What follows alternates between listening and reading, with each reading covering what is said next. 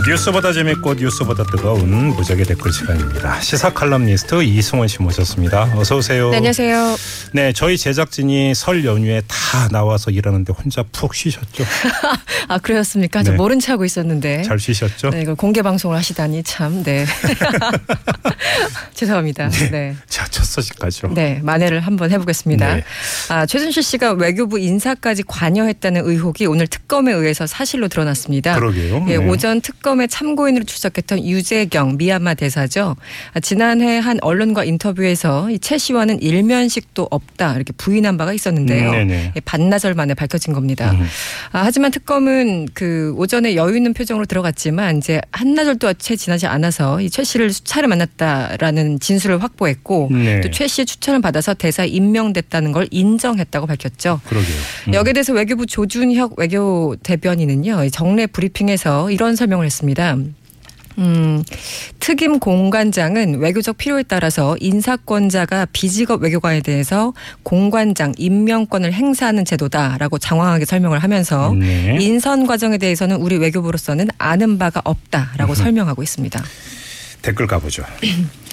첫 문장이 이거였어요. 이 짧고 굵은 질문 하나 던지셨는데 네. 대체 누가 대통령이에요? 라고 말씀하셨어요. 네. 이 심상정 대표가 답변을 이미 내준 적이 있었죠. 음. 원 플러스 원 대통령. 네.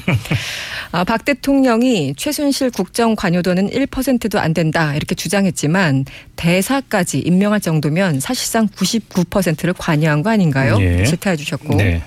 외교부와 문체부, 보건복지부와 청와대까지 최 씨가 박근혜 대통령보다 더 바빴을 것 같습니다. 음. 또 어떤 분은 도대체 외교부가 아는 내용은 뭐가 있는지 궁금합니다. 네. 역시 외교부 당신들이 외교 전담 부서라는 거는 알고나 일하는 거 맞나요? 이렇게 남겨주셨고 음, 예. 무슨 문제가 있으면 무조건 모른다 이렇게 답변을 하는 걸 보니 최순실 씨하고 똑같습니다. 어떤 분은 박근혜 공주님은요 대한민국이 자기 개인 소유라는 걸 알고 있는 것 같습니다. 아 그래서 지금도 뭐가 문제하는 식으로 답변하고 있는데 참 어이가 없습니다. 이렇게 글을 남겨 남겨주셨습니다. 예, 네. 거의 패턴이 똑같습니다. 네. 그렇죠. 네, 다음 소식 가보죠. 아 50대 이상 중고령자가 생각하는 노후 적정 생활비고요. 생활비가요. 예. 이 부부 기준으로 봤을 때 월 237만 원이라고 음.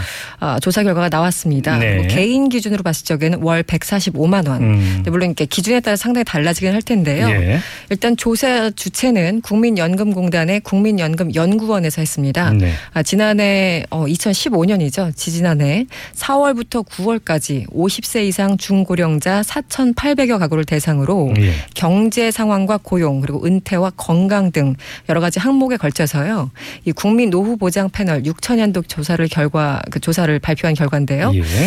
아, 아까 말씀드린 대로 월 평균 노후 적정 생활비는 부부 기준 236만 원, 월 평균으로 최소 생활비는 부부 기준 174만 원으로 조사가 됐습니다. 음, 그러니까 이게 최저 생활비와 적정 생활비 따른 거예요. 그 다른 개념이 거죠? 좀 다릅니다. 예, 그래서 예, 예를 예. 들어 적정 생활비는 말 그대로 이 표준적인 생활. 참 이것도 기준이 표준적인 것이 무엇인가 잘 모르겠는데 아주 적절한 단어가 있죠. 적당히. 네, 적당히 그렇죠. 네, 네. 그래서 이 표현이 참 그렇습니다. 표준적인 생활을 하는데 흡족한 비용 이런 식으로 표현해놨고요. 아, 그렇네요. 예, 네. 이게 형용사가 많으면 참 음. 난감한데 음. 아, 최소 생활비는 특별한 질병이 없는 건강한 노년을 가정했을 때 최저의 생활을 유지하는 데 필요한 비용이다. 예. 참 어쨌든 개념이 복잡한데요. 예. 대충 이렇게 조사가 됐습니다. 음, 네. 댓글 어떻게 달렸어요? 전 당장 이번 달 먹고 사는 게 걱정입니다. 음. 아, 지금도 그만큼 못 벌어요. 지금 장난치세요. 막 화를 내고 하신 분 많았고요. 예. 늙으면 그냥 죽어야지라는 말 전 처음에 듣고 웃, 웃어 넘겼었는데요. 요즘은 격하게 공감하고 있습니다. 음. 어떤 분은 나라의 도둑놈만 없으면 저소득층들에게 20년 임대 아파트 다 돌릴 수 있습니다. 네. 라고 글을 남겨주셨고 지금 20대 후반인 우리가 나이 먹었을 때 젊은 사람들이 없어서 연금 못 받을 거라고 하는데 왠지 불안합니다. 음. 이게 이제 국민연금공단에서 조사를 했기 때문에 이런 얘기들이 참 많은 것 네네. 같고요. 이 나이 나이가 들면 의료비 때문에 저 정도는 있어야 될 것 같습니다. 자식들도 힘든데 병원비 보태달라는 것도 그렇고 임플란트 하나만 해도 엄청나게 비용이 들고 예. 아무튼 나이 들면 병원비 는 무조건 갖고 있어야 됩니다. 음. 네, 절절하게 남겨주셨고 예. 어떤 분은 항의하셨어요. 이번 통계 도대체 기준이 뭔가요? 음. 노후에 한 달 200만 원씩 쓰는 사람이 도대체 몇이나 될까요? 이렇게 네. 질문을 남겨주셨습니다. 갈수록 이게 국가의 부담이 많아져야 되는 거죠. 그렇죠. 사실상 그렇죠. 그렇죠. 네. 이게 핵심인 것 같습니다. 자 시사 칼럼니스트 이승원 씨와 함께했어요. 수고하셨습니다. 고맙습니다.